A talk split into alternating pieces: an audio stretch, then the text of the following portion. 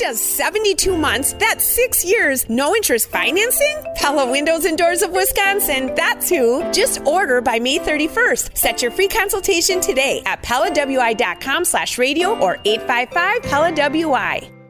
Live from the Annex Wealth Management Studios at historic Radio City, this is the Jeff Wagner Show.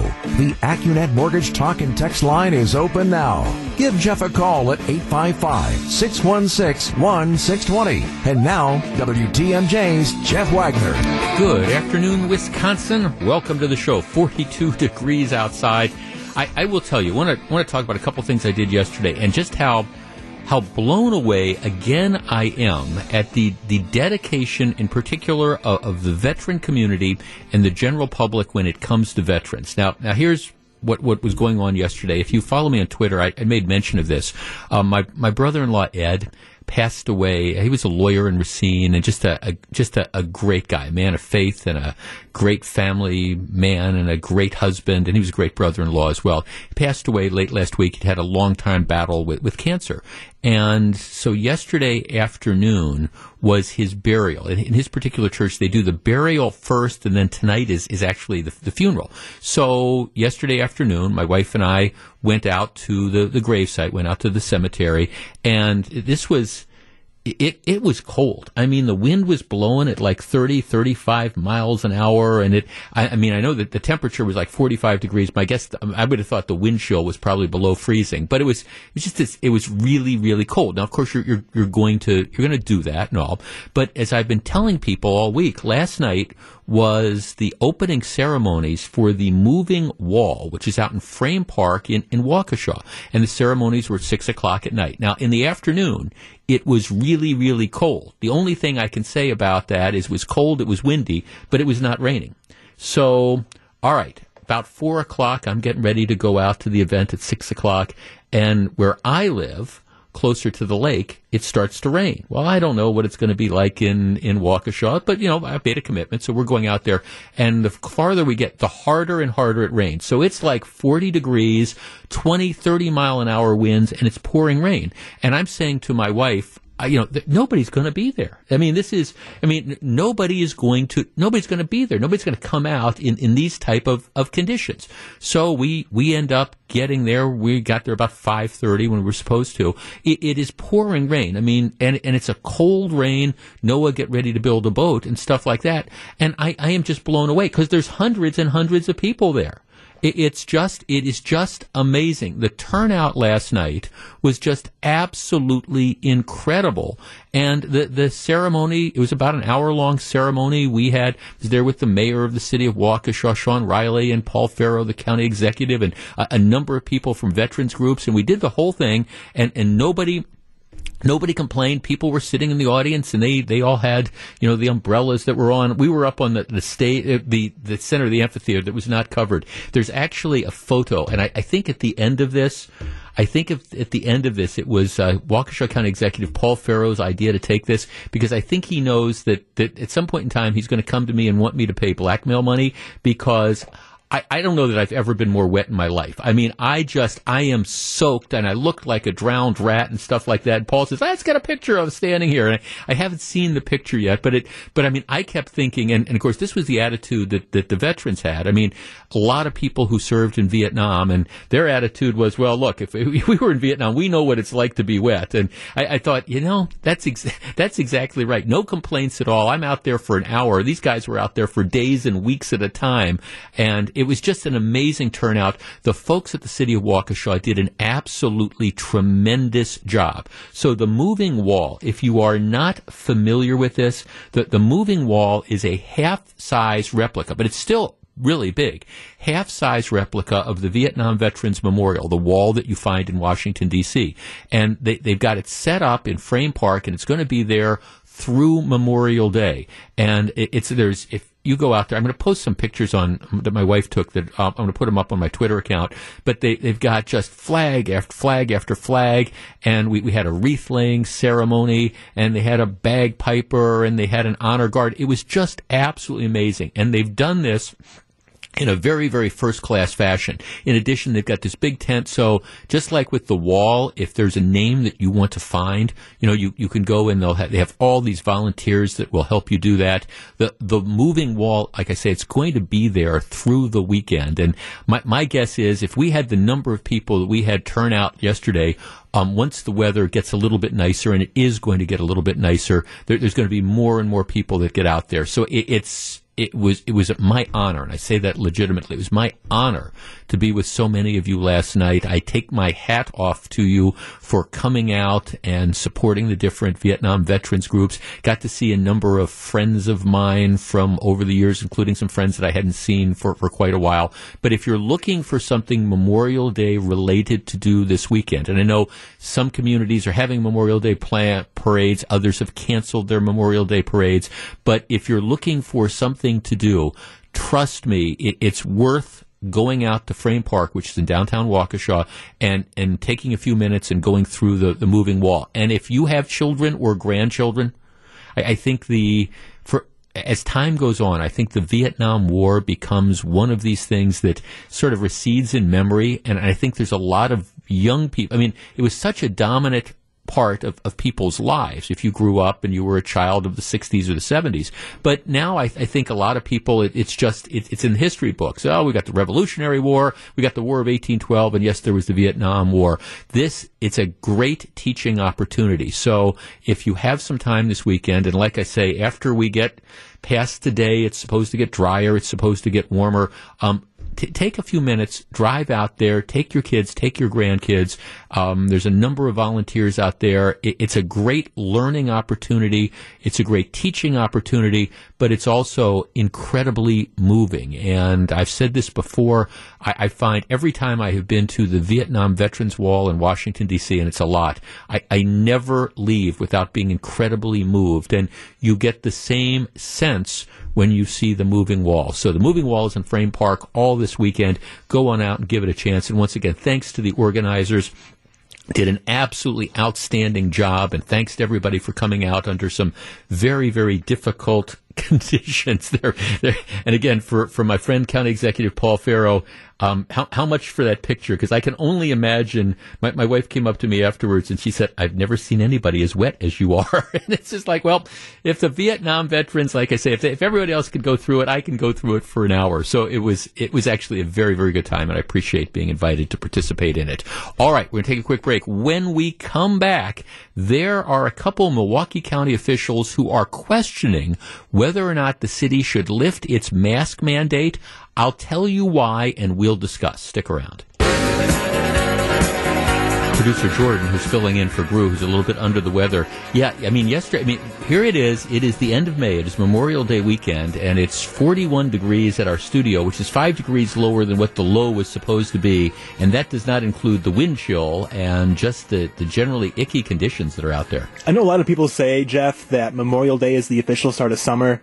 but it's feeling like it's the official start of winter. Well, it, it, it is. Um, you know, it's interesting. I have a I have a friend who has a place in Florida, and he's been down there since last November. His wife came back last month, and and he was debating when he had some other stuff to take care of and all. And and I, I called him yesterday. It was kind of up in the air as to when he was going to come back. And I called him yesterday. I said, just so you know, uh, it's it's 40 degrees. It's pouring rain here, and it's a cold rain. And he said, "Yeah." I, he said, "I wish you would have told me that two days ago because I just left. I'm here I'm in Kentucky now. I'm driving back." And I said, "Well, you're, you're going to enjoy what you're coming back to." Well, in, in fairness, though, it, it, just shows how unpredictable Wisconsin weather is. Because looking at the long term forecast, today is a mess. Today is just a mess, but it's not. It's not we're not going to get the rain that we got yesterday. Um, tomorrow, the high 58, Sunday 63, and then starting Monday, you know, the high in the upper 60s and the 70s, much more, much more typical. But yeah, the last couple days, no, no question about it. There's not enough, there's not enough T's in rotten to describe how the weather has been. All right. Uh, the city of Milwaukee mask mandate which has been put in place because they declared a health emergency last summer. It is set to expire on June 1st, which would be Tuesday. So that means there'll be no more mask mandate, no outdoor mask mandate, no indoor mask mandate. Local businesses can, of course, still require people to wear masks, but I, I, my guess is most aren't going to do it. Most are going to say, okay, it's going to be optional. Well, interestingly, um, there, there's get there's some blowback on this decision. Um, I'm looking at a story in the local newspaper. One of the aldermen, Marina Dimitrijevic, who was, first of all, she was on the county board before. She chairs the city's public safety and health committee, and she was very instrumental in having the mask mandate put into effect last summer.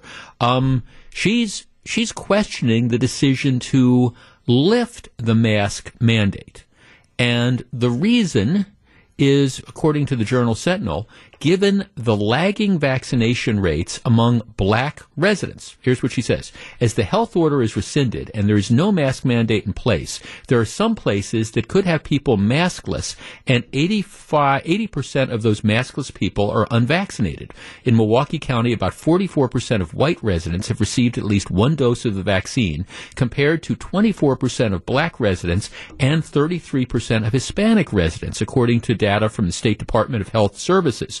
And of course, we, we know that the, the black and Hispanic communities ha- have, have really been kind of devastated by this virus as it swept through Milwaukee County.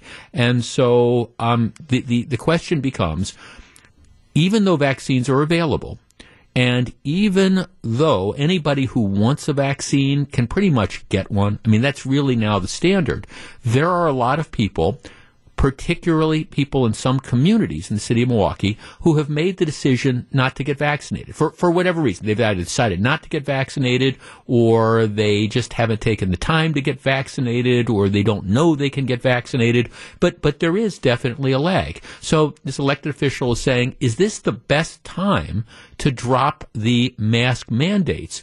Even though vaccines are available and even though we know vaccines work, but, but, but, lots of people still haven't taken advantage of that, particularly in, in certain uh, communities that have a disproportionate number of people of color. Our number, 855-616-1620. That is the Accunet Mortgage talk and text line. I, I am a guy who got vaccinated as soon as I can. If you're a regular listener, you know that.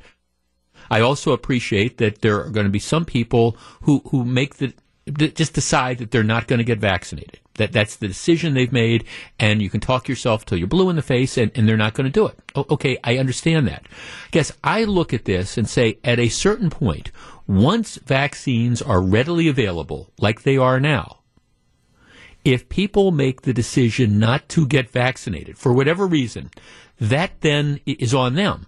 And from a perspective of government policy or a public health emergency, given that the COVID numbers are going down, given that the number of cases is going down, given that the number of deaths is dropping dramatically, given that the number of hospitalizations is going down, and given the fact that vaccines are readily available, seems to me it's time to drop the mandate. And if in certain communities there are people who have made the decision not to get the vaccine, the answer isn't to not drop the mask mandate. It is instead to try to do more outreach, more education, more whatever to convince people to take care of the situation and get themselves vaccinated. 855-616-1620. That's the Accunet Mortgage talk and text line.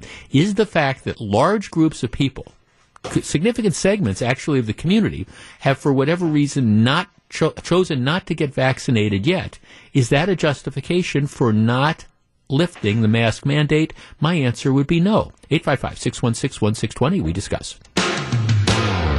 See, see, to me, the question is if, if the way out of a public health emergency is the availability of vaccines, once vaccines, as they are now, have been available and have been readily available for quite a while, at some point in time, you have to say, look, if folks are making a decision for whatever reason that they're not going to get vaccinated, well, all right, you, you can't hold everybody else up and say, okay, we can't drop a mask rule, for example, because a certain segment of the population declines to get vaccinated, refuses to get vaccinated, whatever that is. Because otherwise, you, you can make the argument that you're never going to, uh, you know, drop these health emergency situations. And I, I think this is where it is in the city of Milwaukee now that you've, you've got the vaccines. They are available. I appreciate that there are some people who've made the decision not to get vaccinated at this point in time, but I don't think that means that the rest of the people then have to quote unquote suffer by having to wear masks when people make a voluntary decision that they're not going to get vaccinated. James in Bayview. James, you're on WTMJ. Hey guys, how you doing? Hi. What do you think? You know, I've been working in restaurants throughout this entire thing. I've been vaccinated. Everyone's been vaccinated. Um, you know, they talk about people not being educated enough, but it's been a year and a half at this point. Yeah.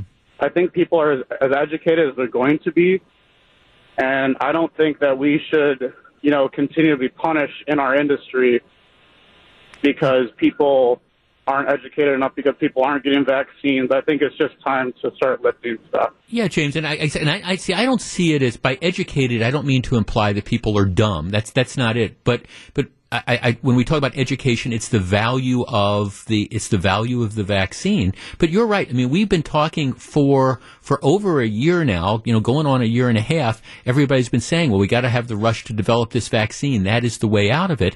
And, and the vaccine has been available to people for months. Now, again, I'm not. This is not an argument if somebody ha- and I, I know some really smart people out there who've made the decision they're going they choose not to get vaccinated.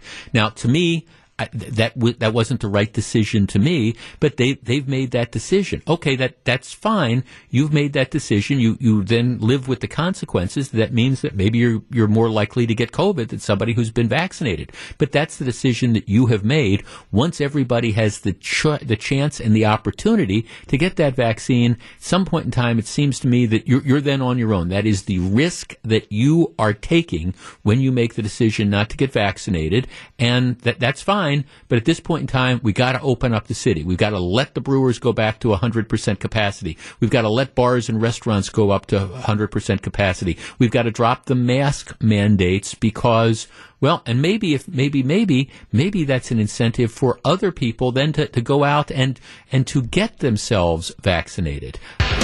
The Miracle League of Milwaukee is celebrating its 10th anniversary. That means an entire decade of bringing together children of all abilities to play organized baseball. The Miracle League believes everyone deserves the chance to play our national pastime, but they can't do it without the support of the community. That's where you come in. To find out how you can support this great local organization, go to WTMJ.com slash cares or text the word cares, C-A-R-E-S, to 855-616-1620. WTMJ Cares, sponsored by Gruber Law Offices. I should mention today, a lot of people wanted to weigh in on that last topic and lots of texts, but b- because I didn't. My show was preempted yesterday, and I'm off for Memorial Day. There's a lot of different things that I want to talk to you about, and they kind of run the, the gambit on politics and some fun stuff and some real life issues and things like that. So we're going to be moving through topics more quickly than usual on today's program. All right we we've talked about we were talking about the vaccinations. Uh, employers in general are encouraging people to get vaccinated. Most employers are not saying get vaccinated or lose your job. Generally speaking, I think most employers have been trying to give employees an incentive to get vaccinated. Maybe it's maybe it's time off, maybe it's a cash incentive, maybe it's a gift card. In some cases, it's the way you perform your, your job. For example, there's a number of businesses around there that say, okay, here, here's the deal. If you if you want to like be on the floor. If you want to, if you're a cashier, for example, in a grocery store, and you don't want to sit there with that mask on your face the entire, you know, your entire, you know, shift, what you get, show us proof that you're vaccinated. And if you show us proof that you're vaccinated, you that you can take off the mask if you choose to do that. So that's that's kind of the incentive. They're not saying you have to be vaccinated, but they are saying if you're not vaccinated, you got to wear the mask. All right. So that's how a lot of them have been doing it not all employers, which brings me to the story of a woman named Melissa Fisher.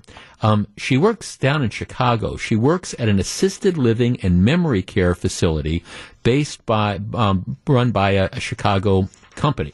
Um, in her job, what she does is she deals with she deals with with residents, and again, it's assisted living and it's memory care. So you're, you're talking about um, people who are arguably physically the most vulnerable that are there. You know, people with presumably Alzheimer's or again in assisted living. So her company says, look, here, here's the deal because of the nature of people that you're dealing with. And, and, her job is to help the residents with daily tasks like dressing and going to the bathroom and things like that. What, what her employer says is because of the people that you are dealing with, their, their particular vulnerabilities, etc., you, you have to get vaccinated. You know, you're, you're working closely with elderly and vulnerable patients, and, you know, we, we don't want you um, to pose a, a risk to, to these people that you're going to be dealing with. So if you want your job, you, you have to be vaccinated. Now she says, she says, wait a minute. She says, I, I belong to a, a particular church. Um, she is an apostolic holiness Christian. I'm not sure exactly what that is, but that's what she is. And um, her religion um, says you, you, you don't get these these you don't get these shots. And so what happens is she comes in, she gets a letter with her pat from her pastor explaining that you know it's it's essentially against her religious beliefs to be vaccinated. Employer says, well, that's all well and good, but sorry, um, we it, it doesn't make any difference. You you have two choices. You can either get vaccinated or you will in fact be terminated. She says, Well, I don't want to get vaccinated because, again, it's against my religious beliefs. Here's a letter from my pastor. The employer says, We appreciate that. Sorry. But if you're not going to be vaccinated because you are of the nature of the people you are dealing with in this healthcare environment, you're either vaccinated or you're out of work. She says, Well, I'm not going to get vaccinated. They say, Fine, Monday is your last day. You're out of work. Our number, 855 616 1620. That is the Accunet Mortgage talk and text line. Now, a number of employers again, they're doing voluntary sort of stuff. In this particular case, the lady, she's not a server at a restaurant. She's not a salesperson for a radio corporation. She's not an insurance salesman. She, she's not even a cashier at, at a grocery store or a hardware store. She works in the healthcare industry and she works with, and again, people in assisted living and memory care. So 855 616 1620. That's the Accunet Mortgage talk and text line. Now, I understand what I'm about to say is perhaps controversial, and I understand that you might disagree with me on this, but in this particular context, I think particularly the healthcare context, and particularly given that she is dealing with vulnerable people, I do not think the employer is being unreasonable in saying, look, you, you, you gotta, you gotta get vaccinated. Just like in the healthcare industry around here, it has not been uncommon for employers to say to their nurses, you, you to say to doctors, you've got to get the you got to get the flu shot. Now, in this particular case, that the lady did not come in and present evidence saying that if she gets the vaccine, it would it would endanger her life. That she wasn't making the argument that there's a medical reason against it. She was saying this would violate my religious beliefs. I appreciate her perspective and I, I, appreciate the sincerity of her beliefs. At the same time, I think the employer has the right to say that that's all well and good. Um, maybe maybe you need to find another place to work. 855-616-1620, that's the Accunet Mortgage Talk and Text line, is the healthcare employer in this contect are they going too far by requiring the woman to get a vaccination? We discuss in just a moment. 855-616-1620. That's the Accunet Mortgage Talk and Text line. Yeah, the, the woman, um, she is, the story I have, it's called an apostolic holiness Christian. And again, I, I don't know the particulars of that, that, that religion. Her pastor says uh, for her it is a violation of her religion to get vaccinated all right, the, the employer says, look, you, you work in the healthcare field. You, you know, you work in a memory unit with people who have Alzheimer's. You work with people in assisted living. Sorry, you know, we think that uh, we're, we're trying to do everything we can to keep COVID out of our facility. You have two choices. You can either get vaccinated or you, you cannot work here. And she says, well, I don't think that that's right. Um, so that's it. You know, Jeff, um, although I believe the employer has the right, I could see this going to higher courts. This, there is a religious viewpoint, and I believe in violation of First Amendment rights. I do not believe an employer or government should have this type of power. Let, let me make something real clear about that, though. That the First Amendment applies to government action. First Amendment says the government shall do nothing to, uh, you know, to deprive people, et cetera, et cetera. The, the First Amendment doesn't apply to, you know, individual private employers as a general rule. I mean, you have a freedom of speech. All right, but if you're if you decide that you're going to go and like blast your employer, for example, you know, call a news conference and talk about how your employer is an awful employer, you know, don't be surprised if your employer you you got the right to do it, but don't be surprised if there's not some repercussions. So the First Amendment, it's that applies to government action.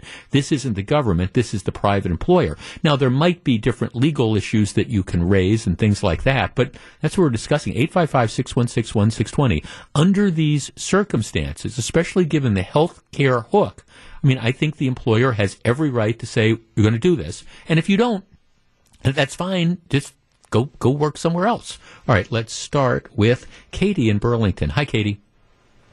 Hi there. Um, I don't want to force anyone to get any vaccination they don't want to. However, in this specific context, I feel the employer is within their right. And I look at it this way.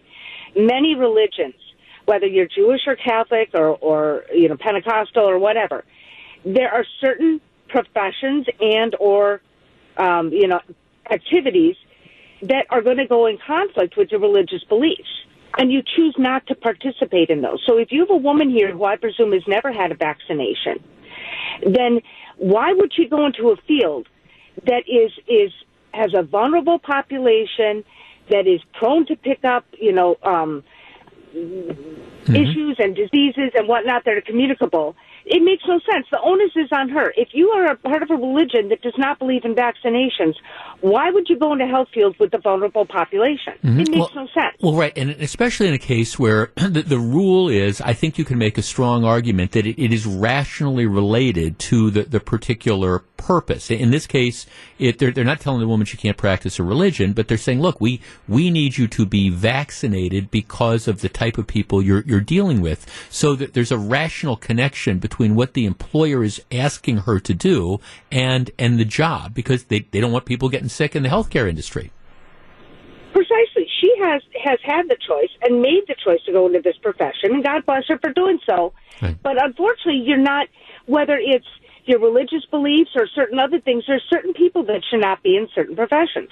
Um, th- thanks. Well, you know, you, you raise an interesting point, Katie, about how, let's say, I mean, let, let's say I'm I'm far from an expert in Orthodox Judaism, but let's say it's one of these situations where you know you you are a practicing Orthodox Jew and you are told that you have to respect the Sabbath. So that means from like sundown on Friday till sundown on, on Saturday, you you you aren't supposed to work. You're you know you're not supposed to drive in cars. All the, those different sorts of, of things, and and you you go to work in an industry where uh, I don't know Friday nights and, and, Saturday mornings, for example, those are the big times in the industry. And you go in and you say to your employer, "Look, I, I, I want you to accommodate me," and and there there are obligations under the law that you know you have to employers have to to the extent possible you know create accommodations. But maybe it's an industry where that it's just not possible to to accommodate people. Many you know many times it is. It's like okay, well we're not going to schedule you on, on Friday night. That you know you're going to have to work Tuesdays and Wednesdays instead, or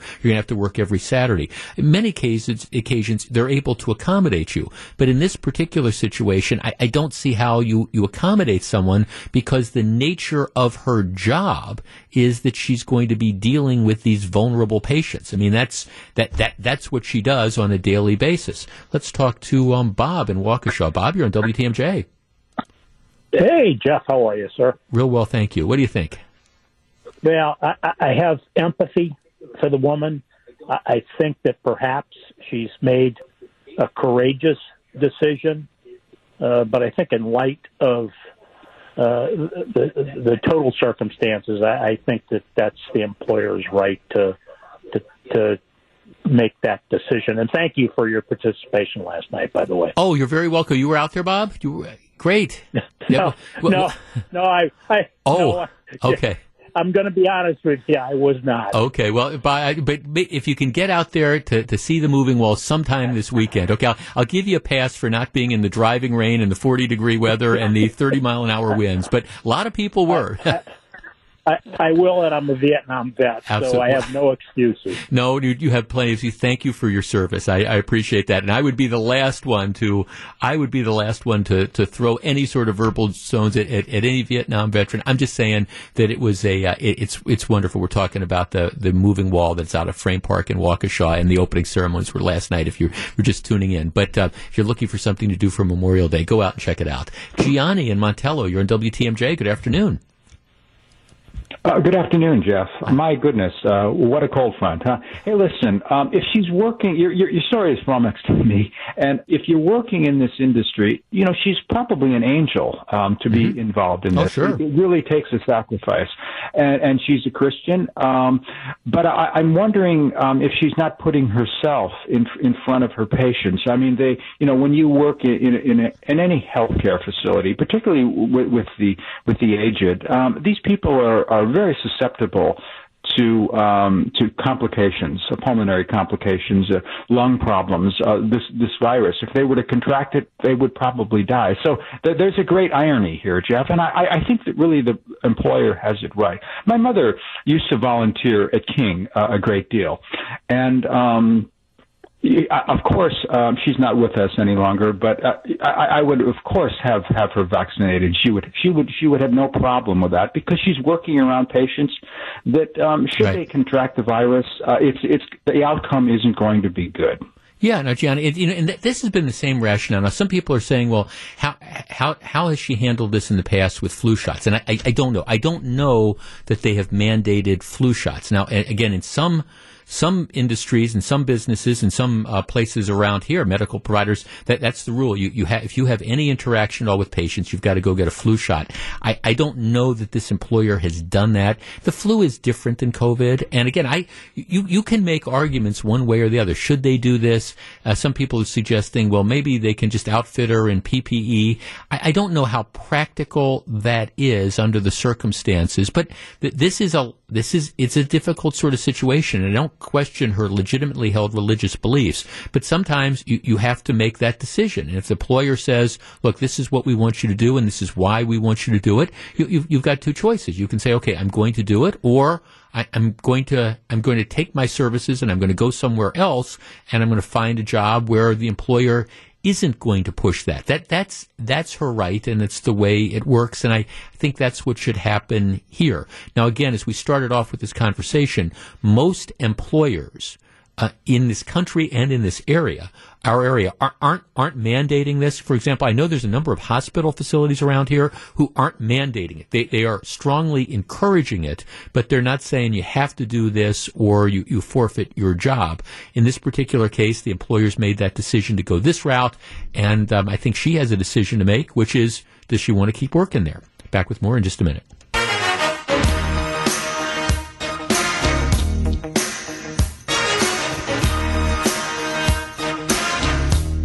All right. Sunday. What happens Memorial Day, the Sunday of Memorial Day weekend, the big event? Jordan is looking at me blankly. The Indy 500. The Indy 500 is going to be run on on Sunday. The it they have they have sold it out. Now there's there's an asterisk with this. The Indianapolis Motor Speedway is going to host 135,000 racing fans. It, it is sold out. Now, sold out is relative because it seats actually like about 250,000, maybe even more than that. You know, you could, that, that's, that's less than half capacity is the numbers I'm seeing. But because of, of COVID, because of the pandemic, because of rules in the state of Indiana and in Indianapolis, they're, they're capping attendance at 135,000 people. But that's still a boatload of people. And my guess is that's probably going to be the largest outdoor gathering we've had since the pandemic. I'm willing to be corrected by that, but I, I can't think of any that's been been larger than that. But you got 135,000 people. Tickets are sold out. I will tell you, my sense is if they had if they had been allowed to sell 250,000 tickets, they would have sold 250,000 tickets. I, I think clearly from the perspective of of people, you know, uh, being shut in during the pandemic and stuff, that, that, that's gone. I think people are ready, ready or not, they're ready to resume their lives. And you're going to see the first big, massive gathering this weekend at the Indy 500. My guess is more massive gatherings will, fo- will follow. And that's probably going to be good news for a lot of outdoor events around here, scheduling the summer, most notably State Fair first. Back with more in just a couple minutes. Live from the Annex Wealth Management Studios at historic Radio City, this is the Jeff Wagner Show. And now, WTMJ's Jeff Wagner.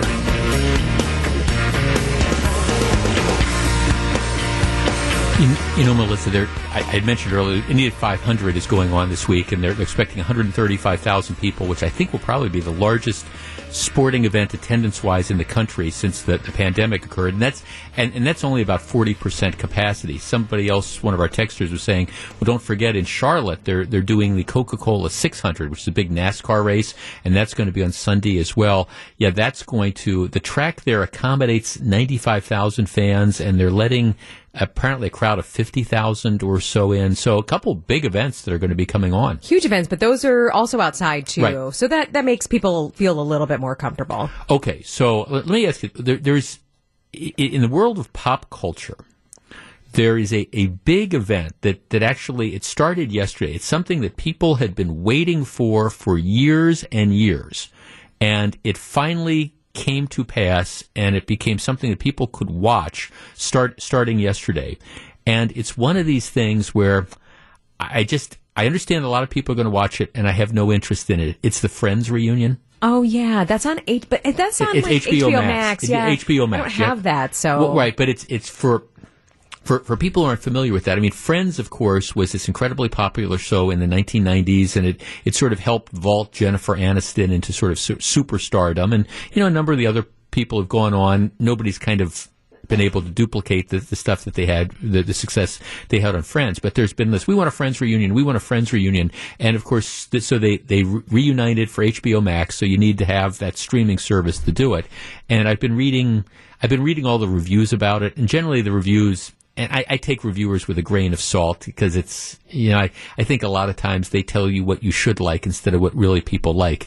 But, and, and the reviews have been kind of bleh, but it's one of these things where I have absolutely no interest in it. you have know, no interest. None, W- none Were at all. you a big Friends? No. Yeah, but Fran is a big my, Friends. my Your wife is a huge uh, my wife and a number of her friends they know all the episodes by heart the only reason i even know much about friends is because typically fran will go to bed before i will and she'll it, you know friends friends is on all the time Yes. it seems to me it's on now it's on at night and she'll she'll have she'll fall asleep with the with the thing on so i'll come in and i, I swear i mean they got like 200 episodes of the thing i swear I, it's the same five episodes all the time I, I just saw this one and i just You saw know, it a week ago It's actually a nice show to fall asleep to because it's funny, it's light, jovial. It's not like a crime drama Right, that you'd right, be yeah. falling asleep to. Yeah, but but so I, I've seen it, but but she loves it, and a number of her friends love it, and it's just I just kind of I, I freely admit I, I just don't get it, and I, I it's it, right it's harmless enough, but would I go out of my way to watch the Friends reunion? I don't think so. you know. I, I guess the cool part is that all of the original cast members are there, so that's like a huge thing. And the fact that they decided to do this, I don't know. I, I think now, like after the pandemic, it's kind of like a, a, a bright thing for people to look forward to. Um, but you know, it's kind of like Seinfeld. Like I liked it, but if there was a reunion, I wouldn't be excited about it. yeah, Like it's one of those shows that Right, it's it- it- okay. it's it's, got not. its, it's got its, it's, sort of got its time niche, capsule yeah. and stuff. But yeah, okay. So, so you're not going to be signing up for HBO Max just for the opportunity to see the Friends reunion? no. Me neither. Okay. Me neither. All right. Speaking of, of reunions of sorts, and this time not between friends, there is a, well, there's a you know wedding match that's really developed over the course of the last 48 hours between former President Donald Trump and with former Congressman, former House Speaker Paul Ryan. If you haven't been following the story, uh, Paul Ryan gave a speech last night at the Ronald Reagan Presidential Library in California. And the, the, the basic gist of the speech was that the Republican Party, if it is going to grow, what it, it needs to be, well, you know, less about a cult of personality and more about ideas. I mean, for example, here's what he said. Once again, we conservatives find ourselves at a crossroad. Here's one reality we will have to face. If the conservative cause depends on the populist appeal of one personality or on second rate imitations, we're not going anywhere. All right. So, you know, and, and he went on to, I mean, uh, praise a number of the things that President Trump accomplished while he was president. Um, you know, he, he, says, look, you know, voters want leaders who are going to show independence and, and mettle. But, you know, he's talked about how, look, if, if this party is going to grow, you have to be consistent with the conservative ideals and as opposed to just becoming a cult of personality. So that, that's clearly even though he doesn't mention Donald Trump by name, that's clearly well, a, a, comment on, on Trump's involvement with the party, saying, look, we, we, we got to be bigger than any one individual. And I think what he's kind of saying is in next year, you know, when you have these primaries and stuff, if, if the choice is, gee, who can be the, the most Trump like copy of Donald Trump, the, the imitation of Trump, this, this party is not going to grow.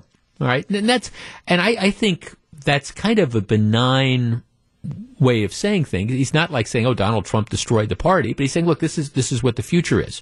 Well, President Trump apparently did not like those remarks.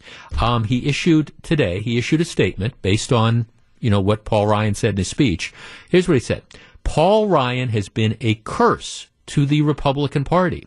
He has no clue as to what needs to be done for our country, was a weak and ineffective leader, and spends all his time fighting Republicans as opposed to Democrats who are destroying our country. All right. 855 616 1620. That is the Accunet Mortgage talk and text line. Let's tee this up. It's the Friday before Memorial Day, but let's talk a little bit of politics who's right and who's wrong. Paul Ryan says, look, we, we, we can't become a cult of personality. You know, we it, it can't be who's the most Trump like. We have to go back to our ideals, our principles, and, and that's how you grow the party. Donald Trump says, Paul Ryan, he's a curse. No clue what needs to be done. Weak and ineffective leader. Um, he spends all his time fighting Republicans as opposed to Democrats who are destroying our country. 855-616-1620. That is the Accunet Mortgage talk and text line. I think moving forward, no disrespect intended to former President Trump, but I think people should be listening to Paul Ryan because I tell you, I've known Paul Ryan for decades my sense has always been that Paul Ryan is the smartest guy in most rooms he walks into, and I don't think this is any, I don't think it's any different on this one. 855-616-1620. That's the Accunet Mortgage talk and text line. Who's right? Who's wrong? We discuss. 855-616-1620, which is the Accunet Mortgage talk and text line. See, I, I was a Ronald Reagan Republican and, and, and, Ronald Reagan clearly had a lot of mass appeal. People people flocked to Reagan because of his personality, but but Reagan it, it wasn't a cult of personality. Reagan had, had various principles. Um, that that he adhered to. Now, the knock on him was, well, he wasn't that smart, et cetera, et cetera. But no, he had various principles that that guided decisions that he made. So it wasn't really kind of a cult of personality. Um, I think you know Donald Trump clearly over big big personality and clearly that was attractive to some people. I, I, don't know whether there was a consistent philosophy certainly it wasn't the, the, type of conservatism that I think a lot of people grew up with. So Paul Ryan is saying, look, we've got to be we've got to be bigger than the cult of any one personality. We've got to go back to our principles. And President, former President Trump says, ah, you can't listen to Ray, Ryan. He's been a curse to our party. He has no clue what needs to be done. He was a weak and ineffective leader. 855-616-1620. Let's start with Brian in Appleton. Hi, Brian. Hi, Jeff. How are you doing? I'm well, thank you. What do you think? Who's right, and who's right and who's wrong? Uh, I think he's a very studious individual. Um, I find it very true that the Republican Party is far larger than one individual, and it will go on well beyond the Trump era. it, it is ironic that we see this parallel going on in Green Bay right now. The Green Bay Packers will outlast one individual quarterback, Aaron Rodgers. So it's a remarkable symmetry that one individual thinks they are bigger than either the party or the Green Bay Packers organization. Mm-hmm. No, you know that's an thanks. I mean that, that's an interesting analogy. Um, there, there are there are strong personalities that always come through in politics and can help sort of shape and, and guide parties. But at the end of the day, it, it typically is about about principles. Now, I admit to being somewhat biased in this because I, I I remember I remember when Paul Ryan first ran for office, and I, I've said this before. Ryan Ryan is one of the guys who he is one of the smartest guys in, in any room he walks into. Now his gift is he doesn't necessarily carry himself like he's the smartest guy in the room, which I, I think is a real I think it's a trait. I know other people who are really smart, but they let you know that they're really smart, and that can kind of be off putting. Um, 855 616 1620, that's the Accunet Mortgage Talk and Text line. Jeff, Paul Ryan has integrity, which I don't believe Trump has. If voters can't get past Trump, the USA will suffer. Jeff, as usual, Trump lashes out on those who hurt his ego.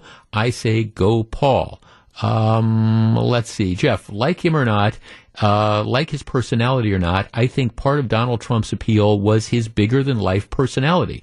To me, Ryan's speech sounded a little bit like sour grapes. He might be a good moral politician, but he doesn't have a personality to get elected in today's world. Well, I, I would be shocked if Paul Ryan decides that he wants to get back involved in, in politics. I think, I, I my guess is that Paul Ryan as a political candidate, I don't know that you're going to see that. Jeff, I completely agree with you and Paul Ryan. Unfortunately, um, as apparent today by Republican senators, a lot of this party is still hooked on President Trump. That's referring to the decision not to go ahead with the uh, January 6th con- um, commission. Jeff, I think Paul Ryan is is right, but he was ineffectual as Speaker of the House.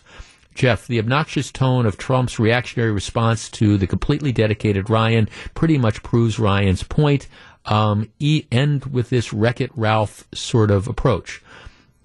Uh, let's see. Let's get some others here. Um, Jeff, Paul Ryan is correct. I'm a lifelong Republican. I just want Trump to go away. Well, Trump's not going to go away. I, I think that the challenge for Republicans moving forward is, is how do you, how do you embrace the, the issues that brought people that, that, that Donald Trump had that brought people into the party and still uh, again grow the party with what I would describe as the more um, with the more traditional values. Um, 855-616-1620. Jeff, Paul Ryan is correct. After Trump acted, never again would I vote for him. Jeff, I don't even like Paul Ryan, but I think he is, I think he is right. Um, well, okay, 855-616-1620. Um, let's see. Let's start with, uh, we've got uh, Sam in Illinois. Hi, Sam. Good afternoon. Good afternoon, Jeff. Well, George H.W. Bush, read my lips, no new taxes. Mm-hmm. I kind of put Paul Ryan in that same category because he ran around with Mitt Romney repeal and replace Obamacare, and then when he got in there, he came up with that American Health Act or whatever it was. Was mm-hmm. nothing what he campaigned on, and that's what started all the troubles. And then he turned around and tried to blame it all on Jim Jordan and the and the Freedom Caucus when they were actually, you know, proposing the same type of health care plan, a free market based system where you could design your own plan, put it out for bid, and get what you want that you felt you could afford. And Paul Ryan suddenly turned his back on that whole idea, and that's what started all the troubles here. I think Trump should have explained himself a little better because I, if I had to guess, that's probably what he was referring to. And you know, he was. Sam, let me ask you this: do you, do you think? Do you think when, when Donald Trump was first elected president, so you have Republic. So this is 2016. You have Republicans that control the Senate. You have Republicans that control the House. And one of the big issues that lots of people ran on was the, you know, replacing Obamacare or whatever. Um, do, do, you think Trump missed an opportunity by not really coming out with his own plan? Because it he kind of took a hands off sort of thing, let Congress try to work it out, and then it, it ended up going nowhere. Was that a failure of leadership well, on Trump's part? What, well, that's I, well, Trump just gave Paul Ryan the football and said, "Here, go. I'm ready to sign it. Let's do the repeal and the replace." And then Paul Ryan turned around and came up with his own health care act, and it's like, "Well, what are you doing here? I, this is not what we thought we were going to do." And that just drove a wedge through the whole party, and then we got nothing out of Well, it. So we did... I think that's when he refers to the lack of leadership. That's what he's referring to. Well, and you, and it, you could be right, Sam. I guess I, I can't see, I, I contrast th- those early, the early days of the Trump administration. I contrast that with the early days, say, of the Scott Walker administration, where, I mean, Walker, right or wrong, comes out with Act 10. Act 10 was Walker's proposal. This is what I want to do. Okay, I am the governor, and you know Walker rallied the Republican troops and had a united front, but but it was Walker's proposal that people rallied around. Walker didn't say, "Hey, you know, I, I want to do some major reforms and I, I want to try to get union spent government spending under control and things like that." So he, he didn't go to the leader of the state senate, and he didn't go to the leader of the assembly and say, "Hey, you guys come up with your own plan." He came up with his plan and, and he pushed it through. The one of the things that frustrated me about President Trump was that you know he talked a good game, but when it came to the specifics of governing, it was kind of like, well, all right, I'm gonna I'm gonna leave the details to other people. You guys come out with it. Well, if you ever watch if you watch any lawmaking body, I mean, it, it's it's kind of like again trying to herd cats. You know, Walker was able to do get Act 10 through because he was a strong leader, not just in terms of the rhetoric, but these are the proposals, and then I'm going to keep I'm going to hold people in line. Not you come up with ideas, and I'll send you signals on what I like or, or what I don't like. See, bottom line is. I I think I think Ryan is right that you know any political party has to be more than a cult of, of one person. I, I think he's right when he, he says that, and I think President Trump would do would do himself a favor by by recognizing that and and again not being quite as thin skinned. And no, I don't think Paul Ryan was a curse to the Republican Party. Paul Ryan was a guy that during the years that he was in Congress was one of the people who was leading the charge for balanced budgets and fiscal responsibility. I think Ryan did a great job as on uh, as running the House Ways and Means Committee. That's he was a numbers cruncher. He was smart in that regard. Was he perhaps mid miscast as the Speaker of the House of Representatives? Maybe, but I don't think he even wanted that job very much. He was in a situation where he ended up getting it. So, um, again, it's another one of these inter-party feuds that's breaking out. Not good for the Republicans, but you know this is going to get played for the next week or two. Back with more in just a minute. Jeff, the Romney Ryan ticket had about as much charisma as a fruit fly. Well, that that may very well be be true. I'm not sure anybody could have beaten Obama that year, but but you know, put put that aside. That that doesn't mean that he's not right when, when he says that okay, we, we can't become a cult of personality. I mean, you it, it may very well be that you need somebody with more charisma than than um, then again, uh, you need than Mitt Romney. Although I think you could make a strong argument that, that Joe Biden, who is now the president, is not the most charismatic guy or, around either. But you know, if you have somebody who's got charisma, Bill Clinton had charisma, Ronald Reagan had charisma, um, Barack Obama had charisma. Okay, that's that that that that's great. But, you know, like I say, Ronald Reagan, he, he had all sorts of policy ideas. And Bill Clinton, for whatever his flaws, and he had many flaws, believe me, I mean, he, he had ideas on policy. He had a vision of the country. Same thing is true with Barack Obama. You might disagree with that vision, but he had a vision. Um, I don't know. I guess charisma is fine, and I agree that, that many people view Donald Trump as being this outsized personality, having lots of charisma. But can't we we have the whole package? And I think Ryan is saying it it can't just be charisma. There needs to be more there there. I want to revisit something we talked about a couple weeks ago because I think it's it's to me it is absolutely fascinating that this is going on. The final Jeopardy answer is 28%. 28%. The question is, right, what percentage of homes sold in the first 2 months of this year have sold for more than they were listed? So in other words, you, you list your house, you say, hey, I, you know, when, if you're getting ready to sell a house, you, what you typically do is you sit there and you say, okay, what's the most, what's the mo- most I can get from this house? And, and you never want to, you never want to undervalue it, but at the same time, you want to set a price that's, that's going to attract people. If you set it over a certain limit too high, people just tune out. You're asking seven hundred thousand dollars for this house. Are you on drugs?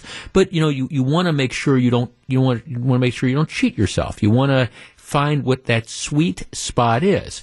And what historically would happen is you would set the price of your house at what you think was the highest level of what you could get for the house. Well, I, I take 550, but you know, I'm I'm I'm going to take a chance. I'm going to I'm going to set it for 600,000 and then I'll I'll be prepared. Somebody will come in and they'll look at it. Maybe they'll maybe they'll they'll offer me 550, but maybe I can get 570 or 580. That that's typically, you know, how things would work out.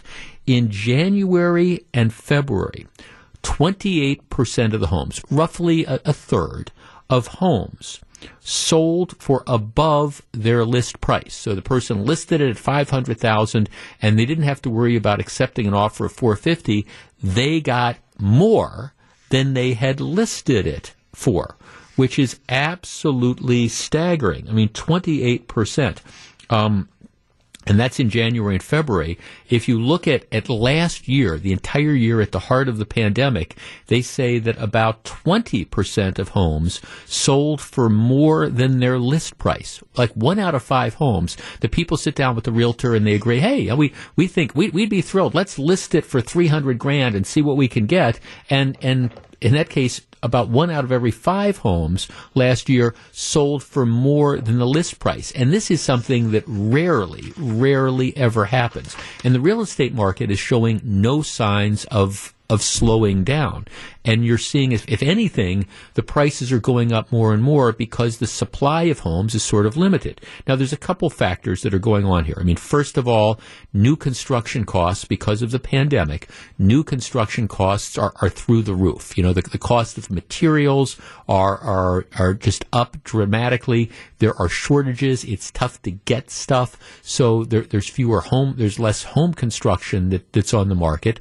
In addition, I think during the pandemic, you had some people who just decided, okay, we're we're, we're not going to move. We we we need a bigger house, but you know we're not going to be moving in the height of COVID and things like that. Now that things are loosening up, there's lots of pent up demand, and on the one hand, it's great if you're if you're a home seller, it, it's a great time. I mean, it, it's just absolutely super. The the market is is just you know you will have in, in some cases it's not even just getting one offer. As we talked about a couple weeks ago, one of the trends is you you know you put your house on the market on, on Tuesday and you say, okay, we're, we're going to accept offers till Saturday. And then Saturday you sit there and you look at what the best offer is. That, that's kind of what's going on in a seller's market. And, and that's great for the sellers.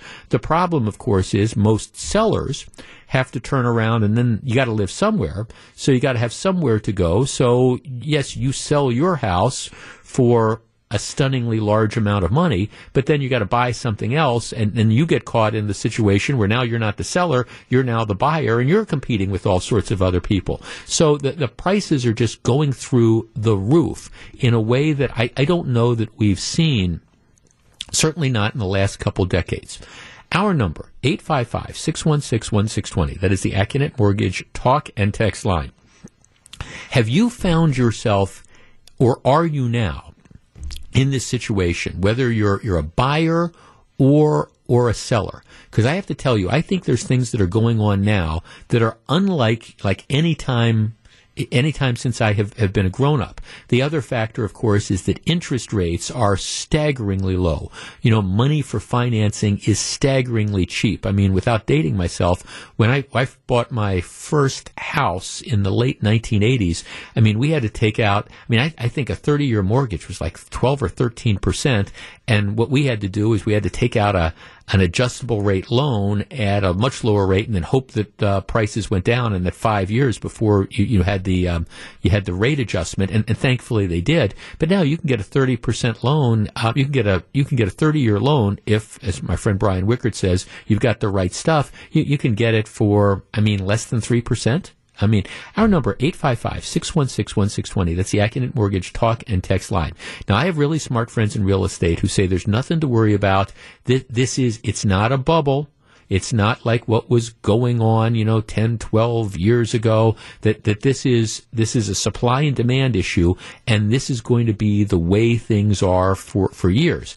I guess my concern is when you see markets that are this hot, nothing can go on forever. I guess the question becomes, you know, if the house is objectively speaking in the real world, if it's worth 300,000 and people are paying 350 for it, will they come to regret that if the market in fact slows down? Our number 855-616-1620, that's the Accunet Mortgage talk and text line.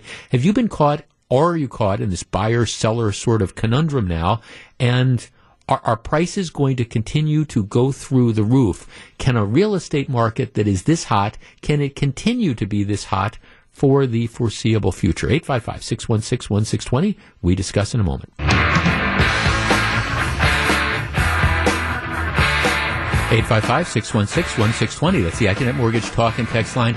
I, I find this to be just, just, such a fascinating thing that's going on now from, from people who are looking for their first home to people who are looking to um, move up. You know, maybe it's a deal where you know you, you, bought your starter home and now you've you got two kids and you've outgrown that home and you're looking to move up to people who are considering downsizing. It's just, it's fascinating. And, and, I think you're at a time in the real estate market that I don't remember seeing any time in the last couple decades. It's definitely a seller's market. The question is, is it going to continue? Uh, Jeff, home buying and financing is somewhat as trendy as the stock market. The buying and selling rampage could last until inflation takes a sharper rise and lending rates as well could turn on a dime again. Well, I mean, that, that is kind of an issue. Like I said earlier, money is really, really cheap right now. Again, you can get a 30 year fixed rate mortgage with all the right stuff for less than 3%. Well, if inflation starts to come back and interest rates start to rise, well, suddenly uh, a purchase, if the, if it's six percent instead of three percent, it's a lot less uh, attractive. Jeff, I'm concerned that this will turn into a bubble because prices are going to exceed income growth, and when interest rates rise, people will not be able to afford to buy at the inflated prices, and they will inevitably fall. That that is one of the concerns when you hear this talk about inflation. Jeff, our son just purchased his first home in Richfield. He had to offer thirty thousand $1,000 over the asking price to get the offer accepted.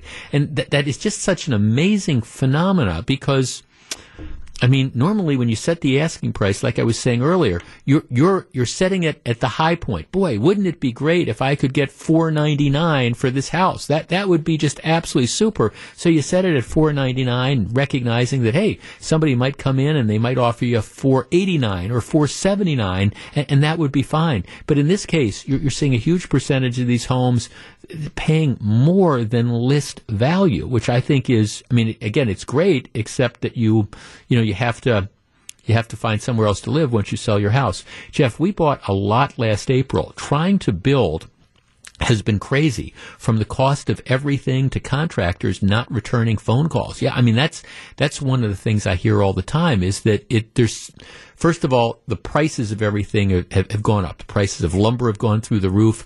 The because of COVID and factories shutting down and things like that, sometimes a, a, lot of just like with cars they can't get the chips to make the new cars well there's all sorts of things that you need to to make to build a house and oh, they, they, they can't find them or there's a shortage or they're backlogged or the prices are going up.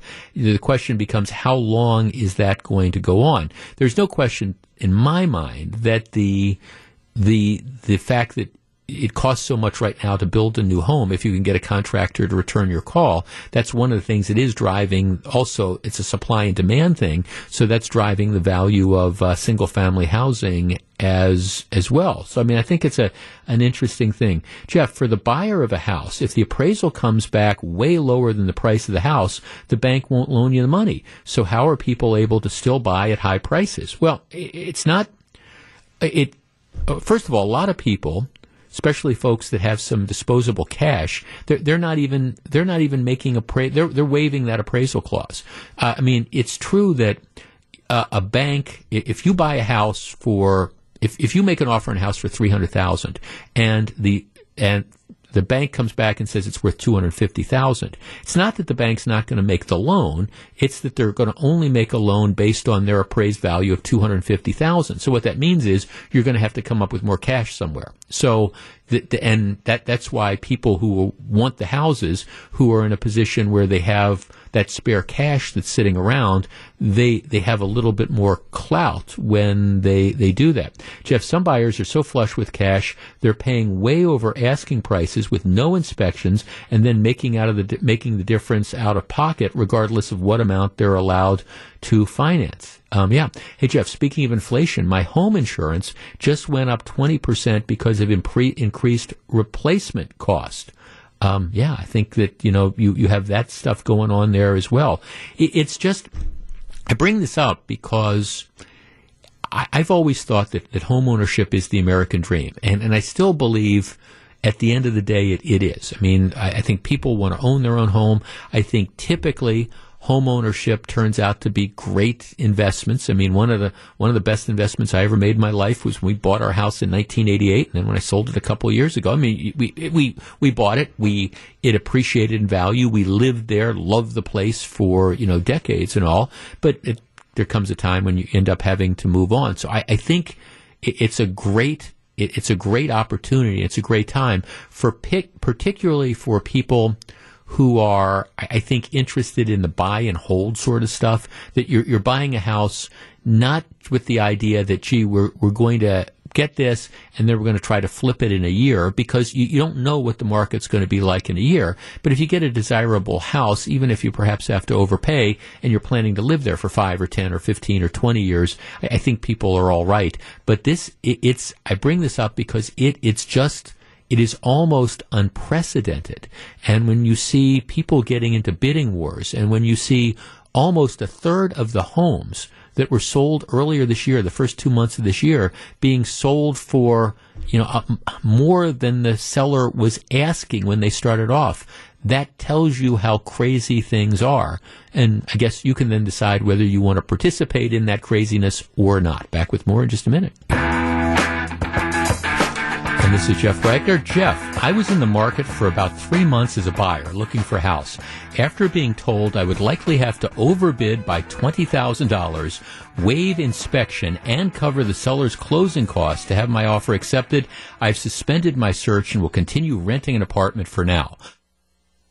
And I think there's there's probably a lot of people who are in that situation. Matter of fact, I know some people who are interested in, in buying, want the first home, but are just in a situation where they're afraid that because of what's going on now, they're going to get in, they're going to get into a situation and end up having to grossly overpay. Here's here's something from an industry now, now who there's many people who benefit from this, and one of the people most directly benefit are real estate brokers, right? Because they make commission based on the, the sale price. So the, the more the more somebody spends for a house, the, the, larger the commission is. Jeff, I'm a real estate broker. Frankly, it's hard to justify what buyers are offering. Sellers can't sell because they have nowhere to go.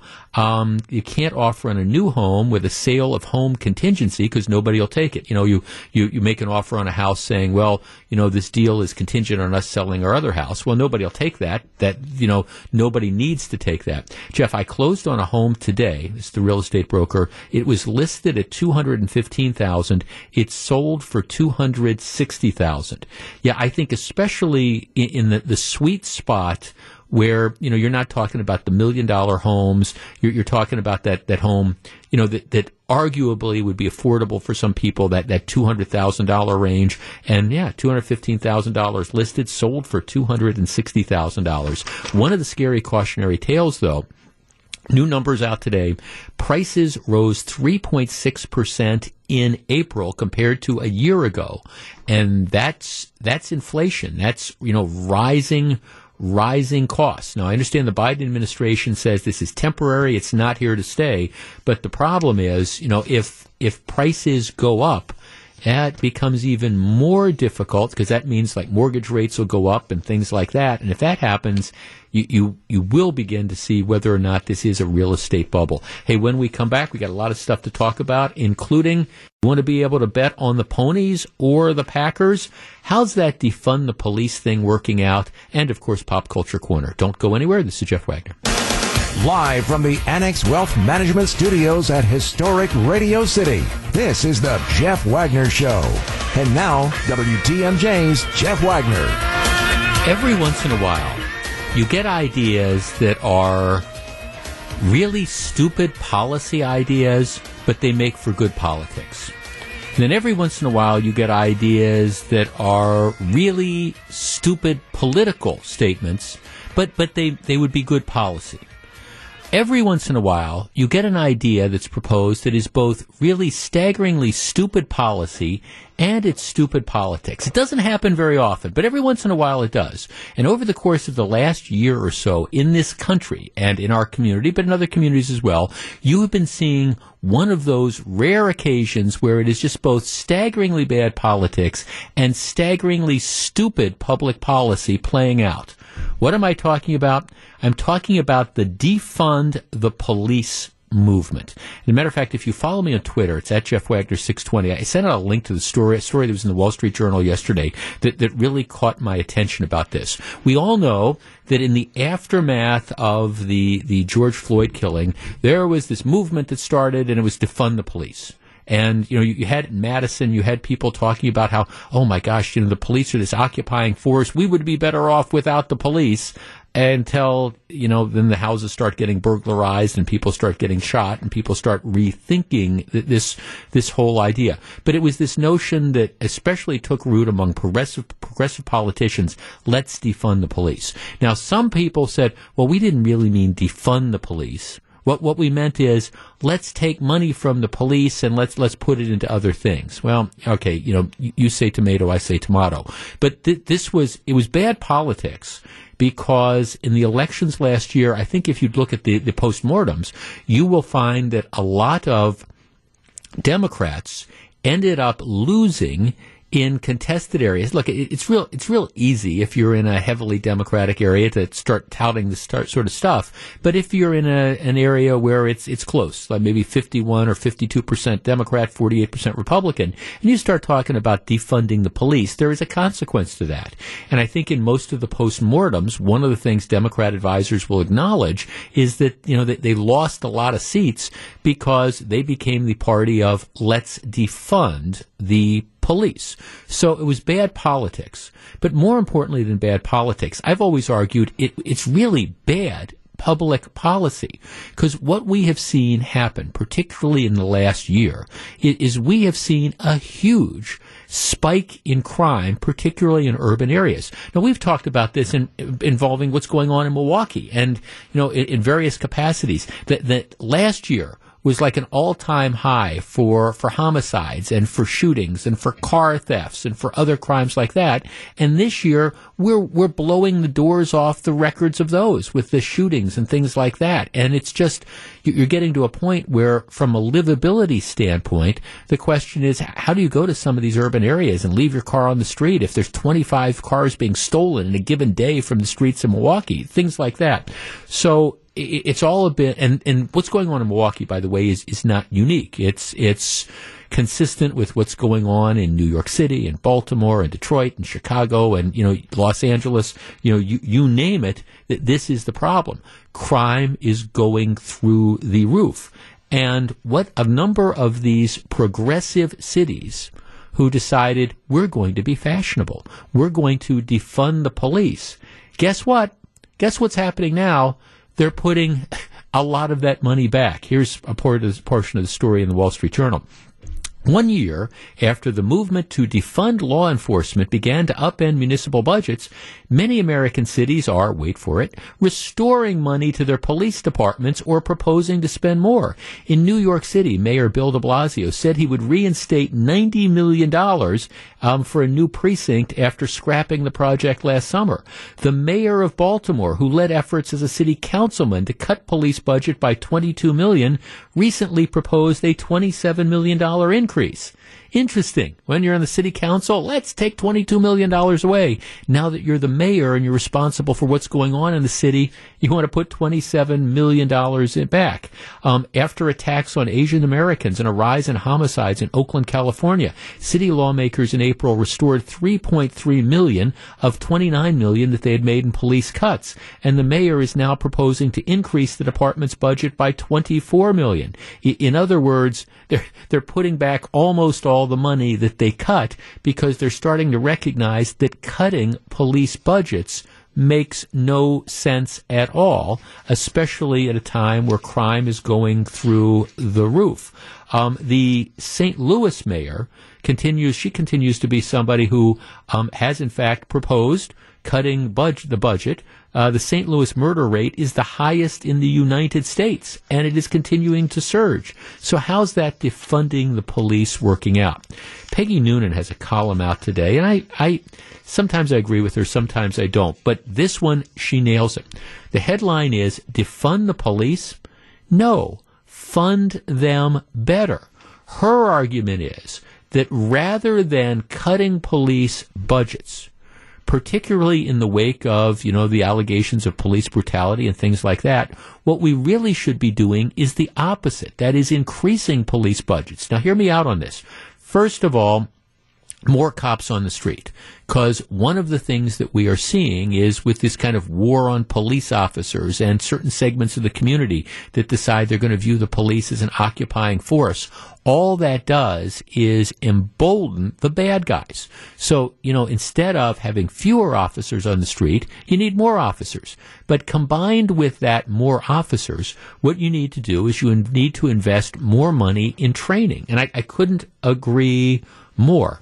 I mean, one of the deals are for, for most police officers, you know, it, it's really, it's about four to six months training and it varies a, a, little bit.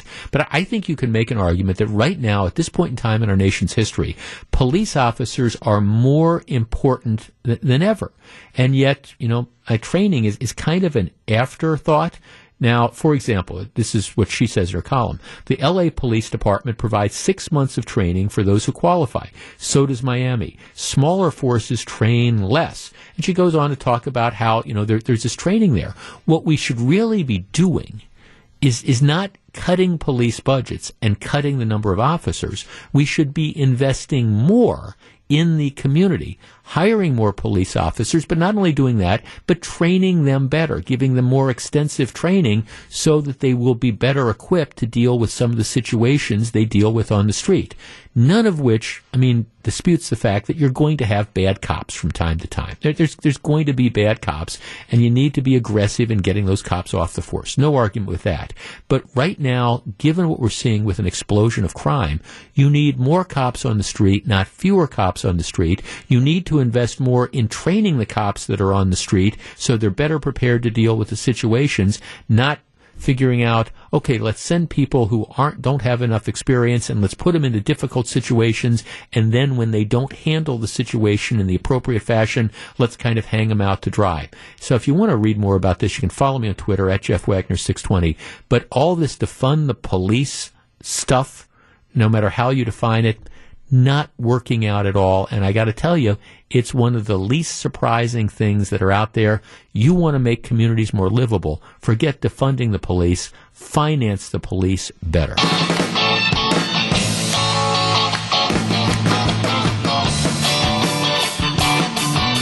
I think this is really cool news. So we try to get back to normal. I am a huge baseball fan. Big win for the Brewers yesterday. And actually, I, I know I, I mean, the Brewers are, fi- are, are, a 500 team right now, and I understand that, that it is what it is. I mean, that's the, the record is what kind of team you are. At the same time, given some of the injuries that they've had, given some of the problems they've had, and given the fact that collectively they're not hitting very well, um, to be 500 at this stage, and given some of the teams that they've played and all, I, I think I, I, think it bodes well for the rest of the season. I mean, San Diego is a really, really good team, and and the Brewers they could easily have won three out of these four games, and, and they ended up splitting. And I there, there's no, I don't think there's any shame in splitting with the San Diego Padres. So I'm I'm kind of excited about this this Brewer season, and I, I think if you're a regular listener, you know I've got one of those 20 packs of tickets, so I go to a number of the games.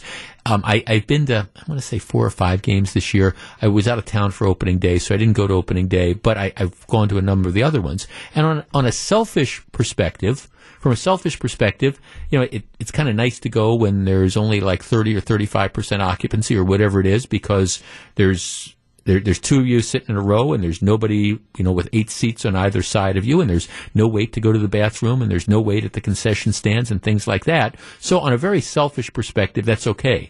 But I love going to I love going to the baseball games when there's a crowd, when everybody's in it. I, I just think that's what makes it fun. Also, from the perspective of somebody who wants to see the Brewers organization thrive and survive, you, you know, they, they depend very heavily on concessions and parking and, um, you know, attendance and things like that. And, and you recognize that they, they need to get back to normal very, very soon.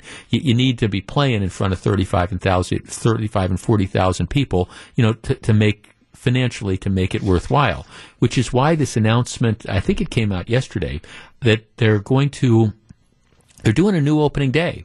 June 25th is the first day that the city of Milwaukee is going to allow the Brewers to have full capacity.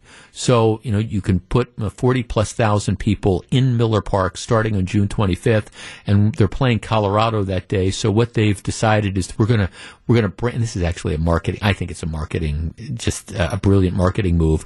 They're, they're saying, okay, we're going to have a new opening day. They're calling it Reopening Day 2021. They're moving the game. It's a Friday afternoon. They're moving it from Friday evening to a 310 start. They, they want to hey we're, we're we're restarting this. And so this isn't opening day with 10,000 people or whatever. This is opening day with 40,000 people and we're going to be doing all these events and we're going to be bringing back Cecil Cooper and Paul Molitor and stuff. Um, first 10,000 fans get a 1980s style Brewers t-shirt. It, it's really kind of a, a restart in the middle of the season.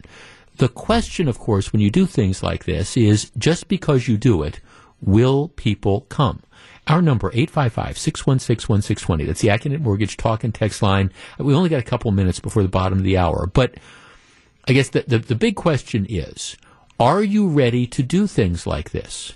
If you are, in fact, a baseball fan, and now you hear, hey, they're, they're letting, they're, they're opening up the gates, 40 plus thousand people, standing room only. That's what we're ready to do. Will people take advantage of this? Or are, are we still COVID cautious? Are we still concerned about this? Are we at a point where we're saying, okay, June 25th, that's, that's three and a half, that's four weeks from now. I guess it's four weeks from now to the day. You know, will, will people feel comfortable going back and, and sitting side by side next to people who might be strangers with folks on, you know, behind you and in front of you and, and dealing with the crowds? For me, I've got no problem with it at all. But that's me. 855-616-1620. That's the Accunet Mortgage talk and text line. Reopening day 2021. Will they have 40 plus thousand people at the ballpark? My guess is yes. What do you think? We discuss in a moment.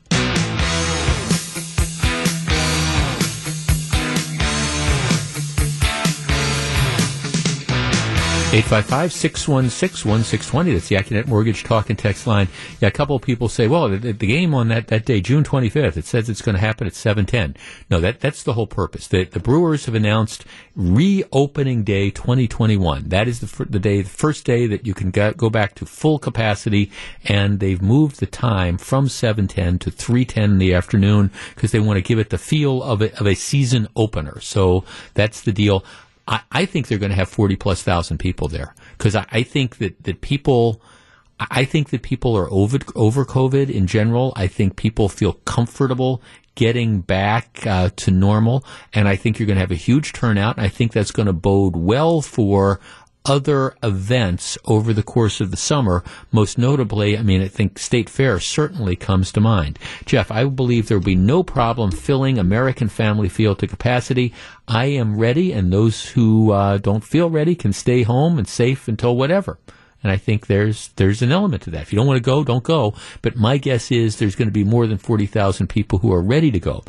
Um, Jeff, Heck to the yes. People will come in droves. Milwaukee needs this. Uh, Blue Mound bars need the huge win. I cannot wait. Yeah, I mean, you you know, one of the things that I've really missed when I go to the games is they haven't had vendors. They're bringing the vendors back, but they, they haven't they haven't had vendors. You know, I mean, yeah, they've got some people that are working behind the concession stands and stuff like that. But, you know, the, the guys that make their living, you know, going up and down, selling the beer and the cotton candy and the hot dogs and the peanuts and all that stuff. I mean, those, those were people this was a big chunk of their livelihood, and they've lost that livelihood for the last you know couple years. So I, I just I, I, I can't wait to see that get back to normal. Jeff, I was um, at the game yesterday for the extra inning win. Um, some great excitement for sure. COVID never entered my mind the whole time I was in the stadium. Yeah, I think that there's a lot of people that are like that. Um, Jeff, I am definitely going to go. This is from Steve in West Bend. I'm ready for 40,000 fans for Brewers games. Jeff, there's no question in my mind that people will in fact come. Yeah, I think that that's um, the case as well. Heck yes, Jeff, we're going to be there, and we think other people will be going as well. That's that's the sentiment that's there. I think, especially given the fact that after we've been told for the last year that you know vaccinations were the key to getting out of this, and now that you have vaccinations that are available, I think people are, are comfortable with this. I think if they had lifted the capacity limits before before now, people would be back in droves, but by June 25th, no doubt in my mind, that's going to be the hottest ticket in town. I think we're going to be doing some special stuff for reopening day. I um, haven't heard all the details yet, but I sure hope so. Looking forward to it. It's time now for Jeff Wagner's Pop Culture Corner. Put aside the heavy lifting and call the AccuNet Mortgage Talk and Text line 855 616 1620. And now, here is Jeff Wagner. Okay, Pop Culture Corner. Let's go into the Memorial Day weekend. Jordan producing the show today. You know who turned 80 on Monday? You know you know what performer turned 80 on Monday? Okay, I'm just throwing out a random name here. I have no idea, but let's say Chuck Norris.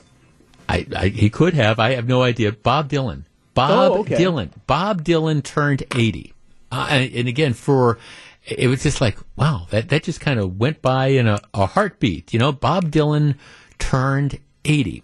Now, one of the things that I have been trying to do, I, I, I you can probably tell this if you listen to the show. I, I, I love music and um, I love spoken word radio and TV and stuff like that. But I, and one of the things I do consciously is that I, I try, I'm always trying to broaden my musical taste. I'm always trying to listen to some of the new stuff that's out there. And then there's a lot of performers that I, I, never really caught the first time around. I'm reading a book right now called Rock Me on the Water, which is about the LA scene in 1974, and it's talking about politics and music and um, and movies and TV and things like that. It's kind of an interesting pop culture sort of book from from 1974 about 1974. And th- th- for example, there'll be a couple music groups that they will refer to.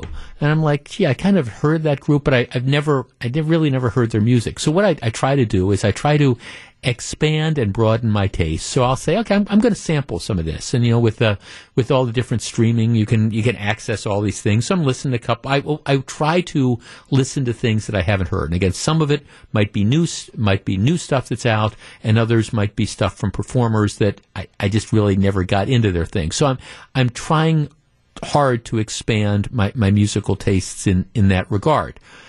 At the same time, though, I, I always find myself going back to the old reliables. Because yeah maybe it's like okay I've I've been listening to this. I, I kind of like the music or whatever but I I don't know the names of the songs and I don't know the words to the songs and and I, I find myself going back to the old reliables. Now I've never been a, a big Dylan guy for for whatever reasons. I I just I mean I, I I, I, have a number of his most popular albums from, from his heyday, and he's been a very prolific performer. And I, I, don't have a lot of his newer stuff. I saw him once or twice in concert, and I've always been disappointed with his concert performance. But that doesn't matter. But I mean, Bob Dylan for a lot of people is the soundtrack of, of people's lives. I, I get it, and I know for some people, for example, that Bob Dylan that that's it. He, he's their he's their go to person. You know, for you know, you know, may, might be listening to other stuff, but at the end of the day, it's like okay, I'm trying to decide what record to put on the turntable. I'm trying to decide what music to stream.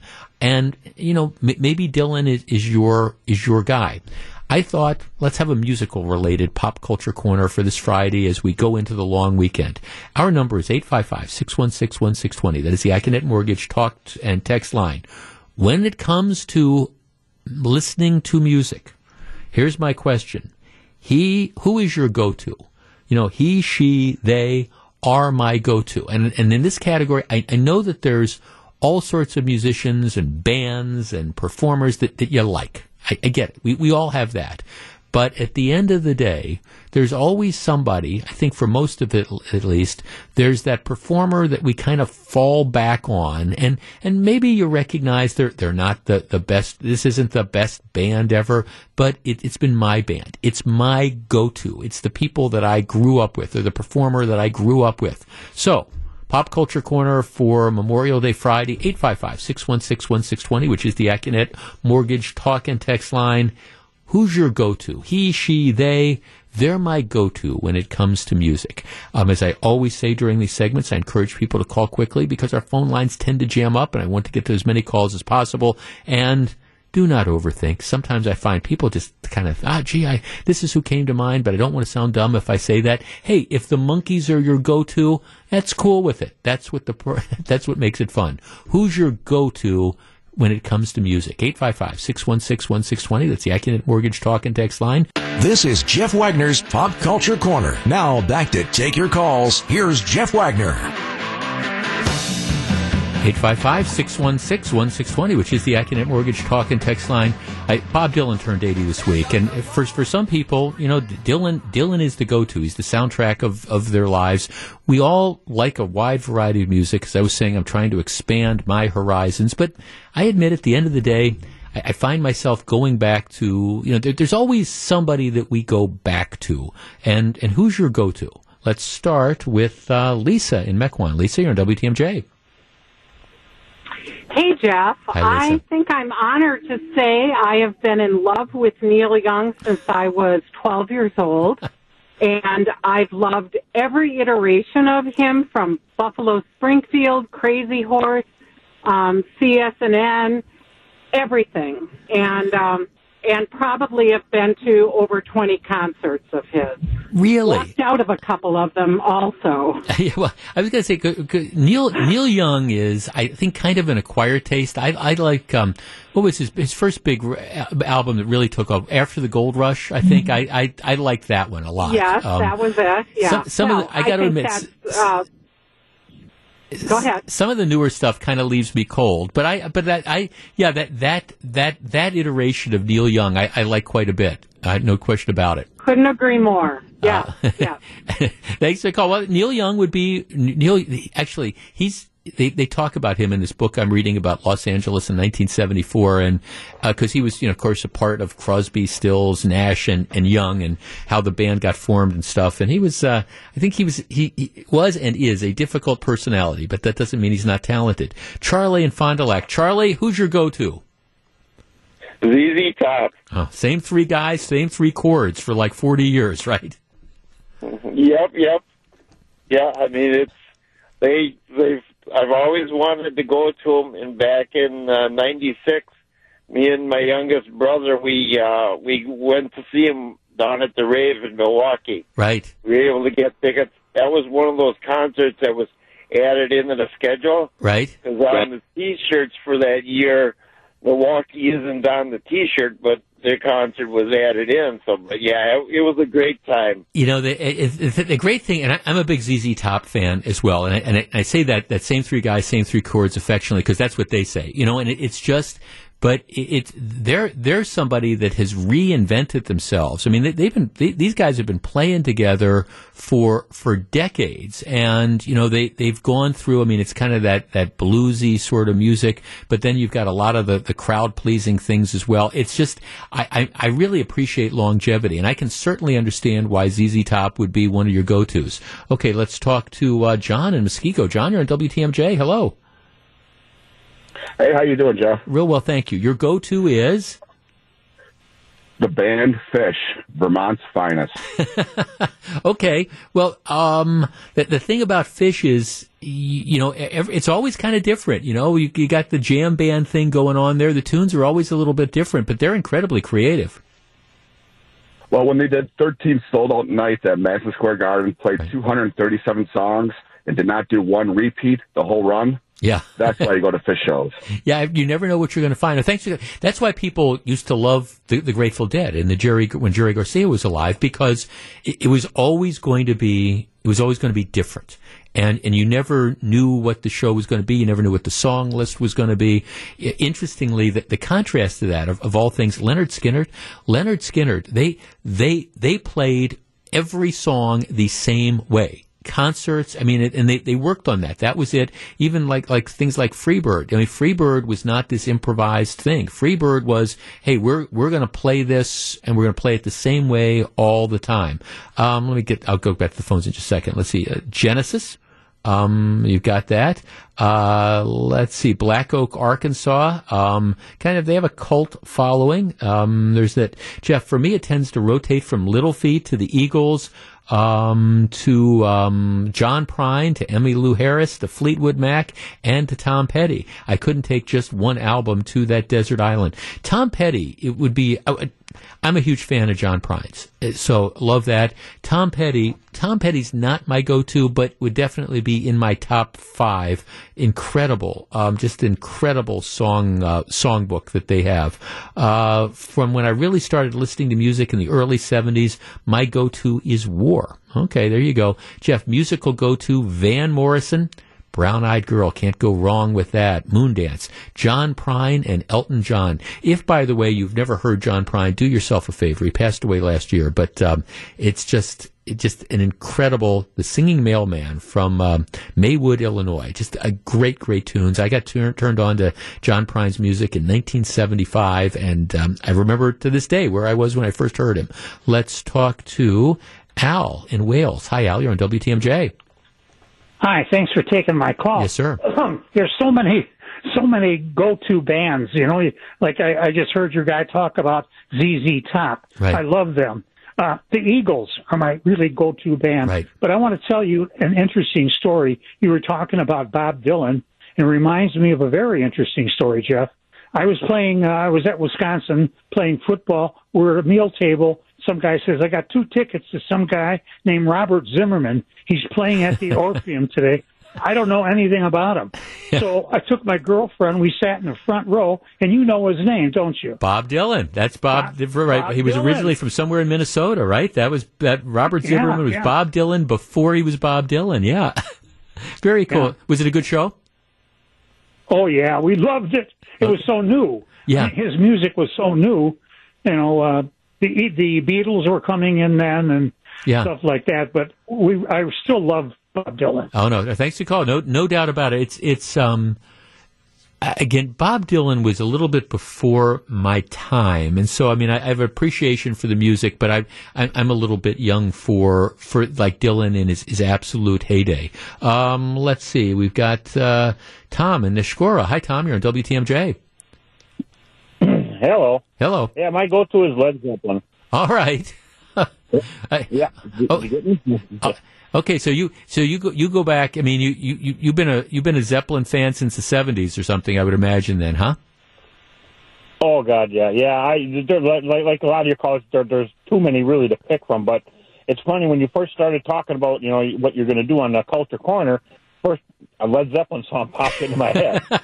So I go, what, what? You, you said go with your first instinct, and that, that was it. That What- it happened to be. Uh, What's your favorite album? song called. Uh, oh boy, my favorite album possibly Houses of the Holy. Okay.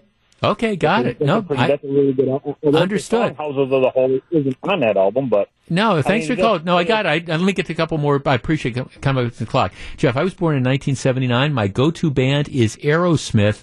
Timeless, great music, great performers. Um, somebody else says um, AC/DC. Um, you shook me all night long. Pink Floyd, first cassette I ever owned. I keep going back to that. Lynyrd Skynyrd. Lynyrd Skynyrd would be in my um, in my top five list as well, along with Tom Petty. Um, way before my time. I'm 41, but Pink Floyd. That's Cliff in Hartford.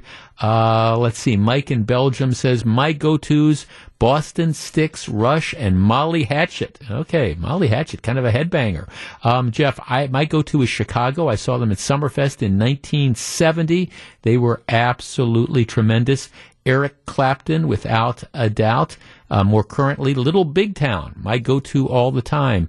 Lou says the late Chris um, Cornell, former frontman from Soundgarden and Audioslave. John in Burlington says John Prine, who we sadly lost just after a year ago. Uh, a lot of people go back. John Prine, again, great, just an incredible talent. Grateful Dead. Yeah, you got the Grateful Dead. Um, my go-tos would be tied between uh, Bob Dylan, his Blood on the Tracks album, or the Beatles. Can't go wrong with any of those. John Mellencamp. When I have a bad day, I spin his album Scarecrow and all is well. That's the whole purpose of this. Carly Simon, yeah, um, you're so vain. Several people saying Elvis. Our first texter said Michael Jackson was their go-to.